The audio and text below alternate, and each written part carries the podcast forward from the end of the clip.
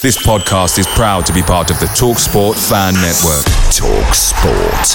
Powered by fans.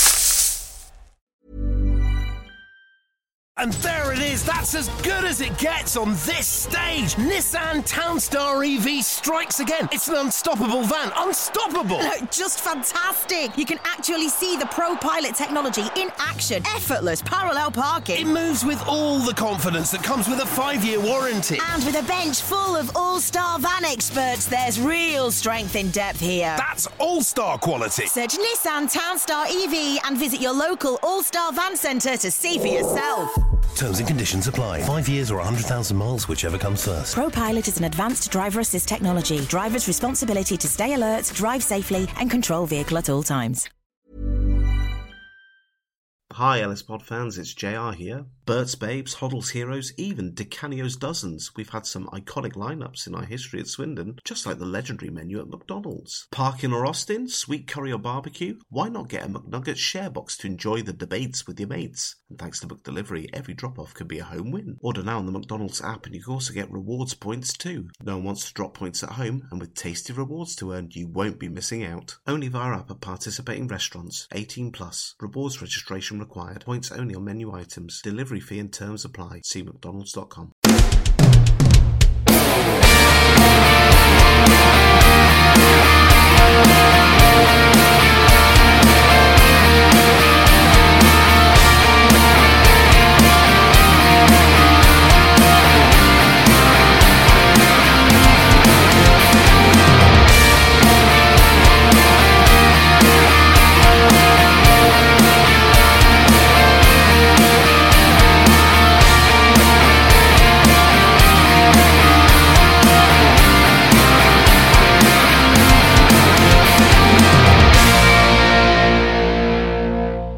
it's, it's Swindon Town.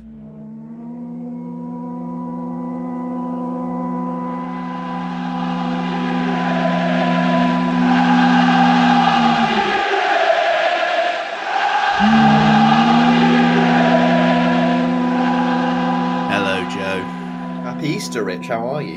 Yeah, I'm happy it's Easter. I'm happy there's been a four day holiday. I, I can't say I'm happy in terms of football, but, you know, shelf life is irrelevant.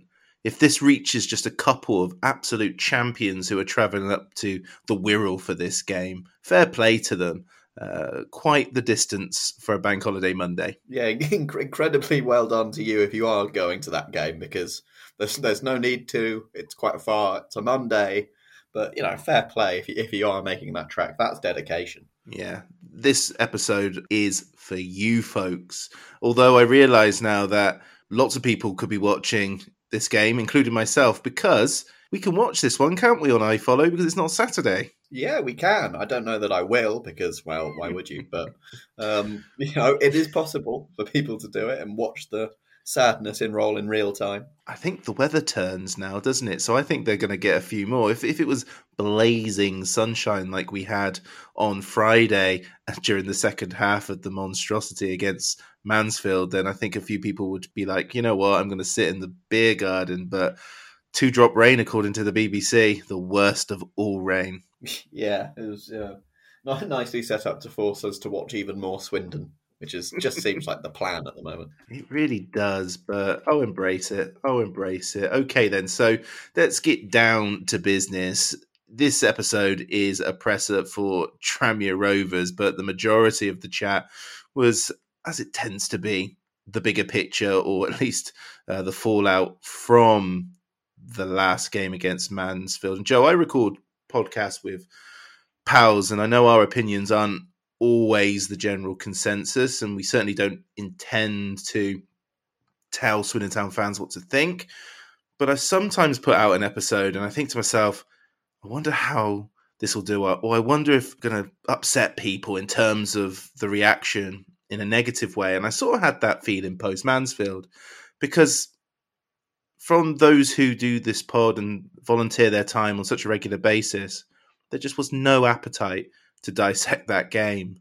And I wondered whether this was hyperbole or, you know, those who witnessed the game felt the same way. And then Joe, I saw the player and heard coach ratings from from from the game that you provided, and I realised that yeah, maybe it's not just us that's just feeling a little bit ugh about Swindon Town at the moment. Yeah, there was. It was. I mean, it made me quite angry at the time. Although I, I always go back to the fact um, I, I wrote my top line for the press association before we started, and I Mm. changed three words for the end, and that was that I changed um, made a late comeback to came from behind. That was all I changed. So I, I think everyone saw it coming. That what what maybe not as bad as it was, but it was tough to watch. And as you mentioned with the player and head coach ratings, I made up head coach rating. Never done one before. I felt I just I just thought I'm just gonna drop this in there because I want to give him a one. He clearly didn't read it because he spoke to you perfectly fine, didn't he? Today, I, I so was slightly worried when we were called into the County Ground that he had read it and that was going to be the reason. But yeah, he, d- I'm, I'm thankfully not a reader of Total like Matthew Bowdry. Hmm. What was the most damning aspect for you? For me, I didn't walk back to the train station. I didn't sit on the train. I didn't walk from the train station back to my home on Friday angry. It, uh, it, it was, it was, and a few fans have said it, it was that I'm not angry. I'm just disappointed element of of the defeat because I've seen worse teams. I think the the Luke Williams side of 2016-17 are a worse team as a, as a squad of players but I've never seen a more disinterested performance, or at least I don't think I have, than what I saw on Friday. We scored two goals. I get that, and I think Mansfield could have probably got more too, but it was just Hepburn Murphy aside, as everyone's acknowledged, it was just so poor, wasn't it?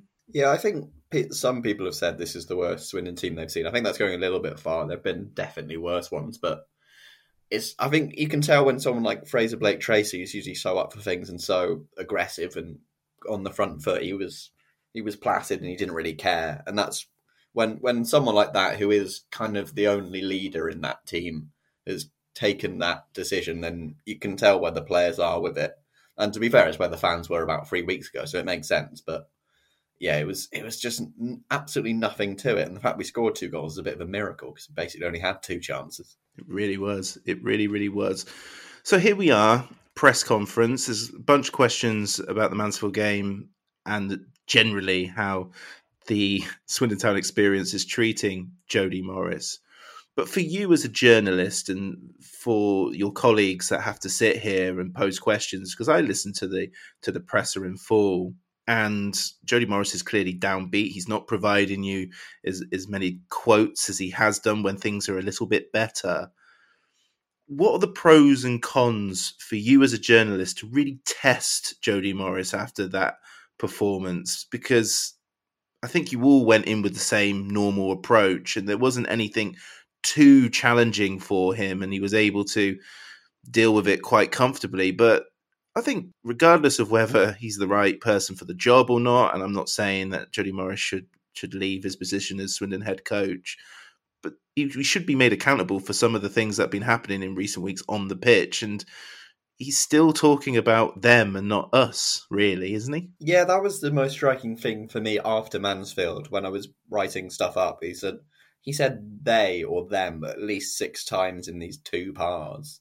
And you're thinking this is it's you know you can you can tell where his head is with it, and it is really tough journalistically because I get you know when I put it out people put sending the questions and I get what they're saying, but for me it's um this is kind of the whole crux around one of my questions is how do I word this in a way where I can still speak to this guy in three days time Yeah. because I I obviously can't come out and be like why are you useless or you know why aren't why why why why don't you change everything about what you're doing? I can't say that to him. It wouldn't work. So it's about you know using this having having sat in a, a room with Andrew Hort a lot of times over the past years, trying to use what you know sort of his methods to to carefully word questions that are a bit more loaded than they end up sounding, which was which was my idea today, where I'm taking what people have asked me to ask and try and turn it into a way that makes it easy for him to answer, and then he can, you know, either hoist his own himself on on that petard or try and turn things around with a, a fan base that is clearly seems pretty sick of his uh, spiel at the moment. You know, I, I, do similar with the pod. You know, I, I, I put out the quotes from listeners to show that it's not just you know four or five saddos talking into a mic and putting it out. I do try and show that it's there's a lot of comments out there that aren't happy, and indeed there are comments out there from people that try and remind Swindon of where we've come in the last two years, and that kind of happened on Saturday. Looking around social media, Friday was all just let it out, and then you know there's some pro ownership rhetoric, and I don't think yesterday, I don't think Friday was about ownership issues. It was about the absolute turgid performance again at the county ground. But it, it is it is quite the thing. There was a banner put on the the fence just outside the county grounds site um, which you don't normally see in happy times, even if it's just one banner. I think it's quite symbolic because if you annoy that element of the fan base, you know things aren't going very well. Yeah, I, the banner is, I think, kind of where that point twists from, um, as you say, from Friday into Saturday, where it, where it's you know gushing, not gushing, but you know getting it out over the the another poor performance where Swindon offered nothing and showed no signs of improvement and then it turns into people possibly going over the top with rotten top to bottom, which is you know where where they were coming from, and then it's like, well, not really. I mean, I know quite a lot of people around the county ground now, and I don't personally think any of them are. Many of them certainly are rotten. It's, it's not their fault that the team's performing poorly. So that's you know when when maybe the overwhelming majority goes, okay, I think you've over overcooked that a little bit, but it is it just certainly shows where people have gotten to with this season. Yeah, yeah, I would say so.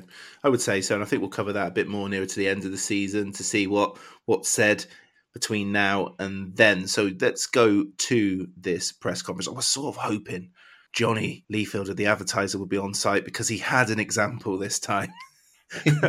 when he was asked last week to provide an example of uh, of him pretty much blaming the players, and well, he did it again uh, against Mansfield or after Mansfield, but Johnny wasn't on this. Uh, wasn't involved in this particular presser, so we didn't get to uh, enjoy uh, that little moment. But Johnny Morris was asked about how challenging this is for him, a first-time senior head coach. What did he say here? Yeah, he was. Um, I think again saying, "Well, it's not really me." Where he turns this onto how difficult this has been to him. It's like, well, I, I talking about how much he cares and looking people thinking maybe they don't care or they aren't as frustrated with things as he is.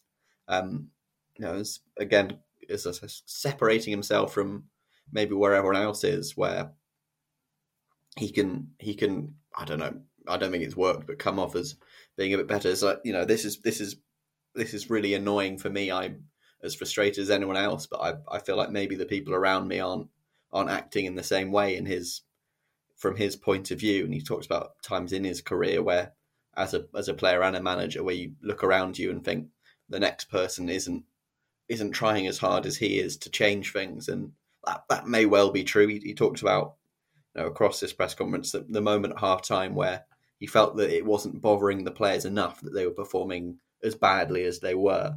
Um, you know, and having to get over that mentality to try and get past this. Whenever I hear Jody Morris talk about his players, I'm reminded of the David Squires sketch or joke when Paolo Di Canio was in charge. We beat Stoke in the League Cup, and it was a it was an angry Di Canio uh, saying "It's me, it's me," and then we when we get beaten by Preston, it's them, it's them. I think I think we got a little bit of that in Jody Morris. Yeah, definitely. I think the difference is like Di Canio's charisma that can show in those moments, and we, we know from the various interviews you've done on this pod that you know, maybe he wasn't the most popular person all the time, but he could get that reaction from people by saying stuff like that. And Jody Morris so far has shown no signs of being able to turn that apathy into a will to do more um, from the players, which I think is partially based on where the season is meandering towards. But certainly, when when you're a first time head coach, this is the kind of situation that he needs to get over quite quickly and figure out a way to t- to turn the players into into no longer being they and becoming we. it's a dangerous risk. Well, it's not a dangerous risk, but it is a risk because he he spoke in this press conference about wishing he had a pre-season with them which is one of those things that's like we came in so late in the season. What does it matter, uh, really? You, you, came in at a really bad time uh, for a head coach the day of the end of a transfer window, but it, it just if he keeps that rhetoric flowing, then he will be firmly judged on the summer. And if we don't see improvement or positive results in August, September, he's instantly under the cosh, isn't he? Absolutely. I think, you know, if, if various people are in or out on Morris, then the summer is the only thing that can change that because, you know, th- this season isn't going to become good overnight. There's no way that that happens. So he's he's that preseason is going to become crucial. He he does mention it. He also said that you know it's fitness isn't the reason that we keep losing games late on. It is you know, he says the numbers stay the same and that they're not dropping off loads in terms of their running late in games. That's not what's happening. So it is is that mentality that that seems to have crept in. Which interesting, interestingly, I've been thinking over the past few days about um, the days uh, prior to Morris's appointment. Marcel Lavinier told us pretty emphatically that Jody Morris would bring the winning mentality to the players, which clearly hasn't happened. So, you know, this, the preseason is is now the key for him. If uh, uh you know, I, I, would be surprised if he does get sacked. I, I kind of think that there's, there's a bit like various people. The conversation should maybe being had if he's deserves to have the preseason at all. But let's say he gets that far, he, we we can't be starting next season slowly because he's told us all these times that if he can get that time on the grass for the players, he'll be able to make this team into a challenger. Indeed, indeed, and it given the form of Chelsea over the weekend uh, continuing, it, it, doesn't sound like Jody will be joining uh, Frank Lampard anytime soon, or that Jody Morris has any interest in that too. It, that was quite an answer he gave uh, in relation to that. Yeah, definitely a surprise. I guess he said, he, I mean, I'm positive, I suppose, that he didn't watch the Chelsea game at all, which means he was deprived of an absolutely sumptuous Matheus Nunes volley. But you know, um, he, he, he, he missed that. He said, obviously, he has spoken to Frank Lampard since he's gone back, but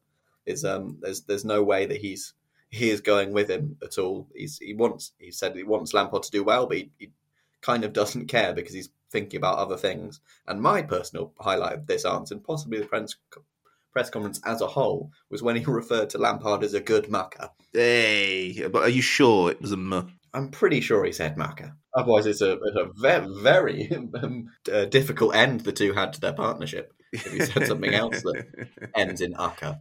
Mm, indeed, yeah. It, uh, big, big quote for me in in that particular question was Jody Morris claimed for claimed Chelsea to be his club. Frank Lampard did that the other day. Whose club is it? Who owns this club?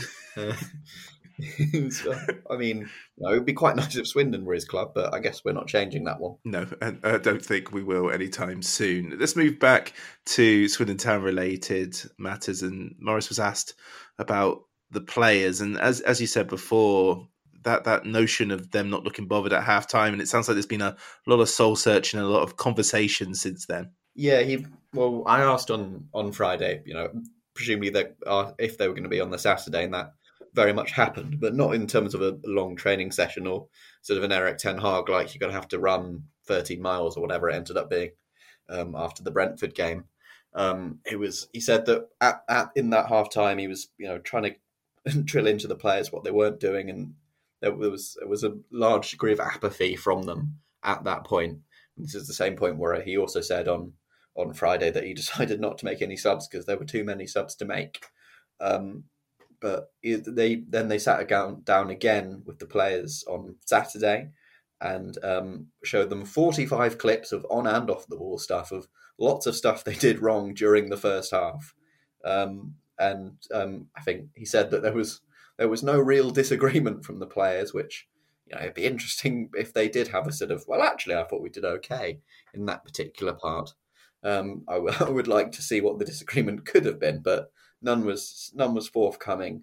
They were they were all um, uh, I don't know about sorry necessarily, but they were all um, very very willing to accept that they'd not put in even remotely a shift once he laid it out in um, Technicolor video for them. I mentioned in the last episode that we pretty much have a a pool of players now, regardless of how big our squad actually is. I think we're, we're down to about 15, 16 that Morris is prepared to play on match day. He was asked about selection, wasn't he? Yeah, he was being asked in terms of do you need to make over uh, just a just as a statement, should you be overhauling this team because of the disappointment? And he said no, he it would be easy if only a couple of them had played badly because then you can make those switches and it doesn't matter quite as much because you have a few players who can come in, but you certainly won't be changing all 11 off the basis of this. Although, I guess if he'd said all of the players on the bench were injury doubts, then we could have expected that. But um, he was, yeah, he was, it was, I think there'll be a couple of changes, but he was certainly looking at it was, well, I'm still going to have to try and pick a team that's quite good and he, as you say, definitely so, does seem to have zeroed in on the, starting eleven we saw, and then Lavinier Shade, and uh, Johnny Williams are kind of his fringe guys, and then maybe Kadji a little bit as well. But you know, it, you'd be surprised. Certainly, in the way as we'll get to in a second, the way he talked about Clayton and a couple of others who maybe aren't in the squad at the moment, they're certainly certainly not going to be coming in from the cold just so he can show the players how bad they were against Mansfield. Yeah, it seems that the end is here for Luke Jephcott too, doesn't it? Based on unless he's injured, and I missed that. And that's kind of understandable given that it's not worked out, and we've got Adeloye who's who's available next season. So it's just one of those things, isn't it? Yeah, he certainly wasn't referenced as an injury um, on Thursday or again today. So it, it, doesn't sound like it was that reason. I don't think anyone's too upset. The Luke Jephcott thing made a lot of sense at the time, having scored goals at this level and the one above, but it hasn't worked at all really. And yeah, there's there's no way we keep him around for next year. Adeloye's contracted, so if you're going to use someone, you may as well see if there's anything in him. And yeah, Jephcott, I would be surprised if we see him in a red shirt again. Mm, indeed. Okay, well, as you mentioned, Tom Clayton doesn't sound good considering just a few weeks or months ago. I think you know for those who I talked to as Swindon fans, I think Tom Clayton was identified as a future Swindon Town captain. Then he got injured, and it's all gone terribly wrong. What's happening here? Yep, um, he's he's obviously said that Clayton's had fairly up and down time under him, and then was sounded like he was about to say, "I'm not going to rule him out for tomorrow." Thought about it again, and then said, "I'm not going to call him out, rule him out, you know, for the rest of the season or whatever." So that was slightly strange when he realized.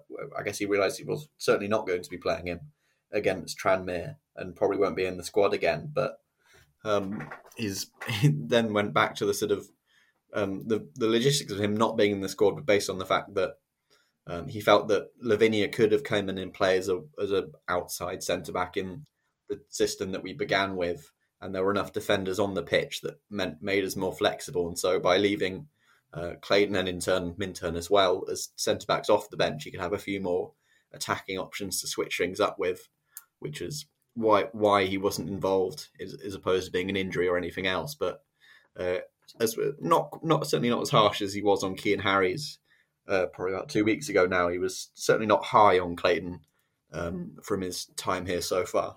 What's your thoughts on that?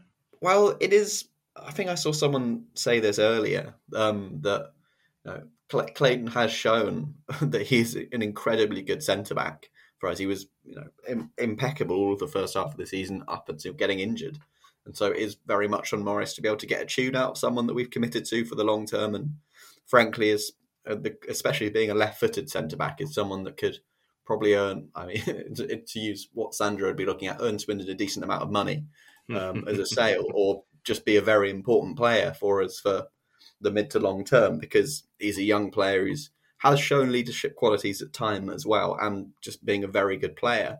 But clearly the injuries st- still to this season and maybe it is the lack of McDonald alongside him that has kind of hurt his latter half of the season. He still needs someone a bit more experienced next to him to help him through the games. And with him and Blake Tracy both being left footers, that isn't happening. Um, they rarely play together, so I guess that you could probably see that as as the reason for his downturn in form, as well as maybe just not properly coming back from, the injury and finding his feet again. Yeah, fair point. Fair point. Okay, well, next up is the fact that April's frightfully busy, isn't it? It's the we record now on the 9th, we play Tranmere on the 10th. And after Tranmere, there are still five more games to play this month. We've got Barrow and Bradford at home, then the Wimbledon away day, over a thousand going to that. Incredible. Uh, the big one for Stevenage in midweek, and then Crewe on the penultimate, and then we've got to wait nine days to see this season out in what could be a very fun game against Crawley. It could be the biggest dead rubber in history. Uh, perhaps we'll see. So this is no shock, given I think it's just is it just the Stevenage game that that's added? It's always a busy time. It's, it's usually my one of my favourite parts of the season because it's it's constant. It's so busy. It's often very exciting, and we're not going to probably experience that. What did Jody Morris say about the usually very busy and is very busy April? Yeah, he he, he said that he'd spoken with the squad uh, probably about a week ago about the, the fact that this fixture congestion was going to become a bit of a more of a thing as we moved into April, and the fact that he was talking about using the squad a bit then, and then I think kind of went away from that because then he then he sort of, but you know, with the way things are going, I'm going to have to be picking teams that I think can win the games um, so much, and then kind of followed up on with the question about if he preferred having a game coming quickly afterwards to try and forget about what happened, and he gave the anecdotal story of having left the ground at about ten past eight on Friday and immediately thinking that he wanted Tranmere straight away, and um, just to try and get over it and put put that performance out of out of the mind a little bit more, and having the opportunity to do that a few times over the next few weeks, and then um, what potentially could be a mission statement for the summer, saying that that, that if if he that is kind of the attitude he wants from players that he signs, someone who wants a game more than training next to really put things right instantly rather than you know waiting a bit longer and dwelling on things. That was a, a characteristic he said he was would be something he'd be looking for in a player. Mm, we'll see. I, I, fear we might we might see more injuries, and how many of those injuries are, are genuine ones, or really as long term as they're going to be. Uh, it's not for me to say, but that's my cynical prediction. Yeah, I think I, I don't think it's going to be one of those positions where people are paying through the pain barrier. I'll put it that way. Mm. Well, I hope we're selling this to you to put your ten pounds down for for Tranmere uh, on we Monday. Pitch, we? We're going to give it a go. Well, I'll, I'll, I'll be watching, I'm sure. So Tranmere Rovers, if if you want a team to be playing as badly as we are and as getting mediocre results as we've been getting, then look no further. Tranmere not having a great time at all. Uh, they started the season with quite a little bit of uh, promotion noise, I would say. It's not gone that way. They've had a very similar season to Swindon's. Um, they're on a similar run of form also uh, in their last five games. Uh, they beat Gillingham on March 11th, and since then they've lost at home to Newport, drawn away 1 1 uh, to Colchester, drawn Harrogate at home on Friday. They lost at Carlisle 2 0. It's really not going very well for them and their interim manager, Ian Dawes. Players that you'll know, well, you'll know Jordan Turnbull, former player of the season at Swindon, of course, Trowbridge lad. He is playing for them. The sad reality is we've been sat in 11th for what feels like an eternity, despite these these negative results that we've been uh, experiencing. Think about four or five games in a row, we we found ourselves left in eleventh, mainly because Doncaster are mirroring us, and I think so are Tranmere. Tranmere beat us this weekend. They leapfrog us. They're currently sat in fourteenth, so we could, sadly, if we don't get a win, we could begin to see the very significant drop because you know down to 16th we're only three points away. Goal difference is on our side though so i think we can only go as far as 13th 14th if results go against us but the 11th position has really glossed over some of the some of the dire football that we've seen. It's just everyone above us is winning and we're drifting away. That game in hand that we have will still have us quite some way away uh, from 10th and 9th. Um, we really need to get something from this, from morale, if if nothing else.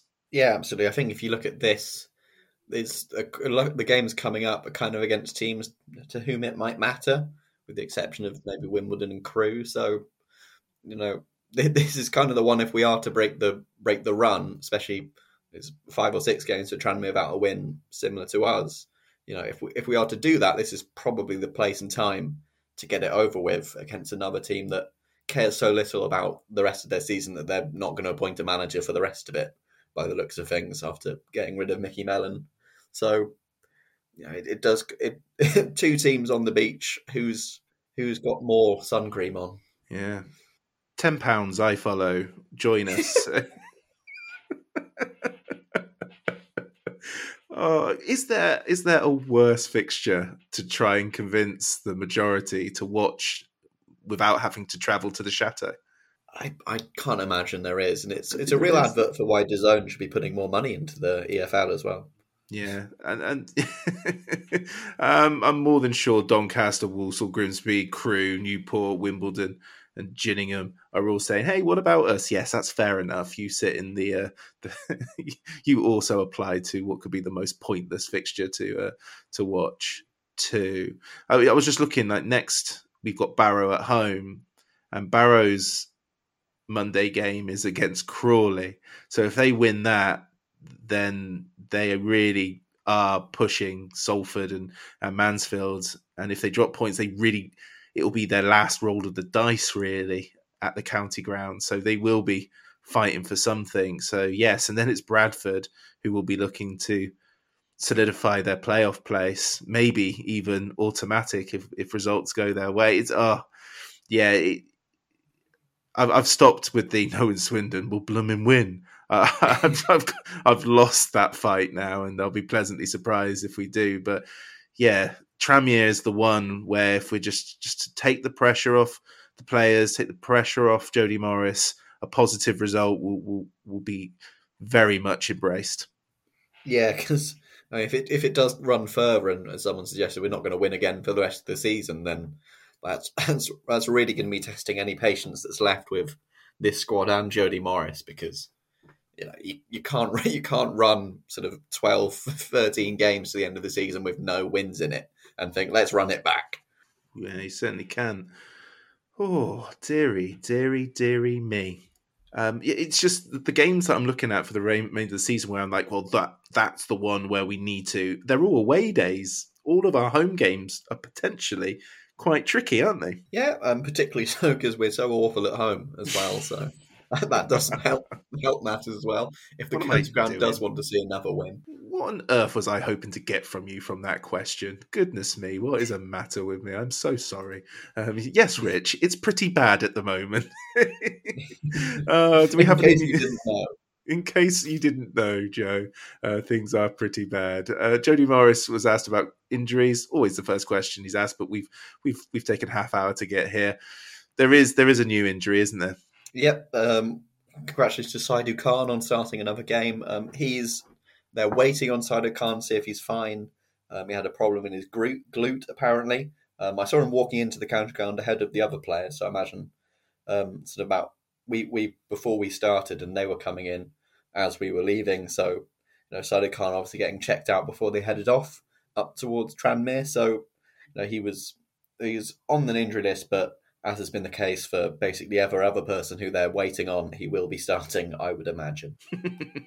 Seems to be the way. Ronan Darcy was touch and go, and there he is, starting lineup. Yeah, it's, it's a it's a real Richie Wellens calling card at this point. Where you know, do you want to know which rogue player will be playing? That'll be mentioned in the injury report. uh, what did Jody Morris say about Tranmere, if anything of note? Yeah, um, he was kind of t- talking about um, Mansfield for a lot of the answer, but I'm saying uh, the Tranmere are very similar to us, which again really sells the game for iFollow. Don't know if the EFL want to sponsor this particular podcast to plug it, but Tranmere try and try and play football like us, and again they sort of make a lot of individual mistakes and lapses in concentration that allow other teams to score goals and beat them. Um, so it'll be re- a, a, bit like it will be with Wimbledon in a few weeks' time, where both of us love to lose game late, lose games late on. Uh, these are two teams who'll be making lots of sloppy errors as they try and play football, and uh, and will be punishing each other. So it could potentially be another Rochdale. Good. Well, at least the away fans get four goals, eh? Well, I mean, that, that would certainly make it worthwhile if you get to see a, a few goals, a bit of excitement, which is certainly tough to come by at home. Yeah, and and we will get our top scorer onto ten goals if Charlie has another game, and if indeed if Jonny Williams gets one more, he hits ten. So that that's that's my focus for the season now. Just get a get a goal scorer into the into double figures. Goodness me. Yeah, hopefully one of them can get. It's a fairly meagre amount of goals. You'd hope at least one of them will be able to get over that line. Actually, Remeao Hutton can get into double figures assists as well. He's on nine at the moment, so we could have double digit players in both goals and assists, which will really save the season. Mm, indeed, we truly are on the voyage to the bottom of the road. Shall we go to the Joe Zone? Let's do it. Um, so when you speak to the players and you sort of look at what they're doing on the training ground, do you feel like they're still you know, responding to your messages in the way they want to, trying to do the things you're getting them to doing? They're still like energized to try and get behind what you're trying to build into this club? Well, I've, I've got no qualms about how they've been training. Uh, I actually think, and I, I said it to, I said it to one of the players yesterday when I was having a talk about where we are, and I, I said that I've, I've, really liked how they've trained for two two and a half weeks. Um, I've got no qualms, and even during the game, Ed Ed said to me, "He went, oh, I just want us to play like we train," um, and that's obviously a, a, disappointment because you do get to see what they're capable of, and like I said, I've been I've enjoyed and I've liked the level of application of uh, focus in training. Um, I've liked. Um, I want them to show it on match days, but um, obviously there's a difference between what you can produce in training and and replicating that and producing that on match days in front of the fans and when it counts is obviously the all important thing. Um, but I've got no qualms about how they've trained. I've, if anything, the training's been improving as the longer I've been here. But um, like I said, the fact that you've got Ed saying to me, "I want us to," why we, why can't we play how we're training? Is uh, I think says it all. Yeah, and then obviously Jacob Wakeling played at wing back at the weekend. He's done that a few times. I remember at Orient as well. What did you see in him that made you want to play him in that position rather than so much more natural to him? Uh, just, I, I, think that if we was able to gain control, um, I thinking before the weekend, if we were able to gain control because we had the three defenders that should rule out um, the two that were putting us under pressure, we should we should be able to threaten in those areas. It's not playing five. Like I said, I know there was four defenders on the pitch. Um, obviously, Huts is more of a an attacking defender, so you could argue that there was three and um, think Joe Tomlinson's a very good attacking player as well. Um, it's more from the, the fact that I believe that if you gain control and you you can get further up the pitch, that you've got a, another threat out wide, and the fact that he can run, he's left footed, he done it extremely well against Leyton Orient. Um, ideally, I wouldn't want to play him in wing back all the time. Like I said, the, the fact that he's he's had to do it at Leyton Orient was because we had a serious injury to Reece Devine, which um, is obviously more suited to that type of role. But um, trying to pick a team that is, is going to affect the opposition and be able to give you opportunities to get in behind and threaten from all different areas was the reason that looking at Wakey there. I mean, um, ideally, he's not one that you would want to rely on from a defensive aspect too much, but um, like I said, it was more from the thinking I feel that we can. I felt that we'd be able to threaten them, but if you under if you don't produce and you un, you underperform to the level that we did, you're hardly going to get an opportunity to see why Wakey do that anyway. Okay, then. So you asked about if the players were still responding to what he was asking, and I think that's a really good and fair question because I, I mentioned it in, in the in the last pod I did there were people that were saying that Jody Morris was calling out instructions during the game, and, and Swindon players simply weren't adhering to those instructions. But it goes without saying, he he was positive. If anything, Joe, they're training too well. Yeah, they're they're doing they're doing t- so well on the training ground, and they just forget it when they walk in in the players' entrance. This was this is kind of my way of getting around asking him if he'd lost the dressing room. So seeing, you know, are they still responding to the messages he's giving and showing the application to do the things that he's asking? And certainly he says that they will. And Ed Brand's having a bit of a puzzling time trying to work out why what is different about playing at Beversbrook in the county ground at the moment in terms of um, translating it over. So certainly, if if he is to be believed, and it would be a bit surprising if he admitted that he had lost them, uh, the dressing room is not yet lost to Jody Morris. Good. Good, good, good, good, good, good, good, good, good. And then, of course, there was the question about Jacob Wakeling, Jake Wakeling, because I think a lot of people, again, are observing that if it wasn't for Wakeling's form at the start of the season, we'd be in quite the pickle right now. And it's quite frustrating having remembered the positive impact he made at Leyton Orient, getting that goal, that we play him in in the position where he's not comfortable, he's not good enough, and we're missing out on his on his attacking threat. Jody Morris doesn't exactly like playing him there, but needs must. Yeah, he, he did, of course, score that goal against Leyton Orient from playing left wing back, so he can have some impact. But it was, I know, it just it just felt like it was it, the way the game went. It was accentuating all of all of the things that you wouldn't want to accentuate in Jacob Wakeling's game in terms of obviously not having the best defensive positioning and maybe not being able to get up as much as he would like for in the forward areas when Soon had the ball because he had to be doing that defending. But um, yeah, Morris obviously not wanting to do it too much um, because, he's not a wing back. But um, he felt that if Swindon had, had been in control, which which we weren't at, at all, um, that he would just sort of be another attacker anyway, and it wouldn't really matter. Um, the fact that he was actually playing as a wing back, which is fair enough. I can see, I can see kind of where he's come to that conclusion, but it did also rely on us holding control of a game, which it doesn't really feel like we've done for quite some time. I'm reminded of when John Sheridan played Tom Broadbent up front for one game and he made a huge difference. And then they played him in the following game against Crewe, and it was a centre back playing up front, which might as well have been that time David James played up front. It was that awkward and not very good. Yeah, I think I think you can do it once. It's a bit like a trick play in the NFL. You can do it once and people won't see it coming maybe yeah. Um, but if you do it a few times and they've seen you do it before, so they're they're planning for it a little bit and they can expose that. And I thought uh, Elliott Hewitt for Mansfield was really good in that game for them at, at right wing back, and he exposed Wakeling quite easily a few times. Yeah, yeah, uh, yeah. That's definitely where I was going down. You do it once, it works, make an impact do it again and you know the better the better players when they do their scouting and they get better players on the on the situation it, it, doesn't work the second time or and they keep trying sometimes don't they? Okay well that's almost it. Um, congratulations you might not have got the exact score right but you did want points on the board and you predicted a loss and a two goal difference between so you got your precious points. Well done. Yeah at least someone got points. Mm, indeed. Um, well, what are we going for? You first. Oh, it's got one-one written all over it for me. I, I'm, I'm, no way we win. Yeah, I think you're absolutely spot on with that. I feel the same vibes, I guess, but I will stick to my nil nil because I'm going to put ten pounds. Um, this is available on iFollow. I'm going to have my Joy Division oven gloves and have a great old time. Joe, thank you very much. Thank you very much, Rich. Good run by him, and now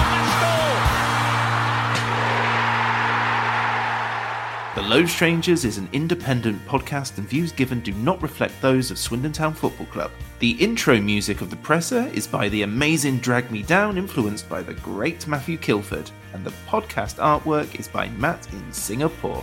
What a guy. Thanks for listening. Come on, Swindon. Has a bubble. Hi, Ellis Pod fans, it's JR here. If Swindon players were McDonald's items, who would they be? We've had lots of Big Macs like the legendary Alan McLoughlin, Harry McKirdy, or even Steve McMahon. Perhaps you'd prefer to channel the power of McPlant like Darren Ward, or maybe five chicken selects, one to enjoy for each time Ben Gladwin joined.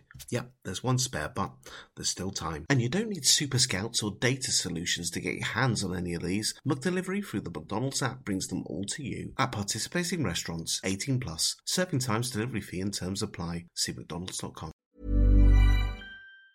And there it is. That's as good as it gets on this stage. Nissan Townstar EV strikes again. It's an unstoppable van. Unstoppable. Look, Just fantastic. You can actually see the Pro Pilot technology in action. Effortless parallel parking. It moves with all the confidence that comes with a five year warranty. And with a bench full of all star van experts, there's real strength in depth here. That's all star quality. Search Nissan Townstar EV and visit your local All Star Van Centre to see for yourself. Terms and conditions apply. Five years or 100,000 miles, whichever comes first. ProPilot is an advanced driver assist technology. Driver's responsibility to stay alert, drive safely, and control vehicle at all times.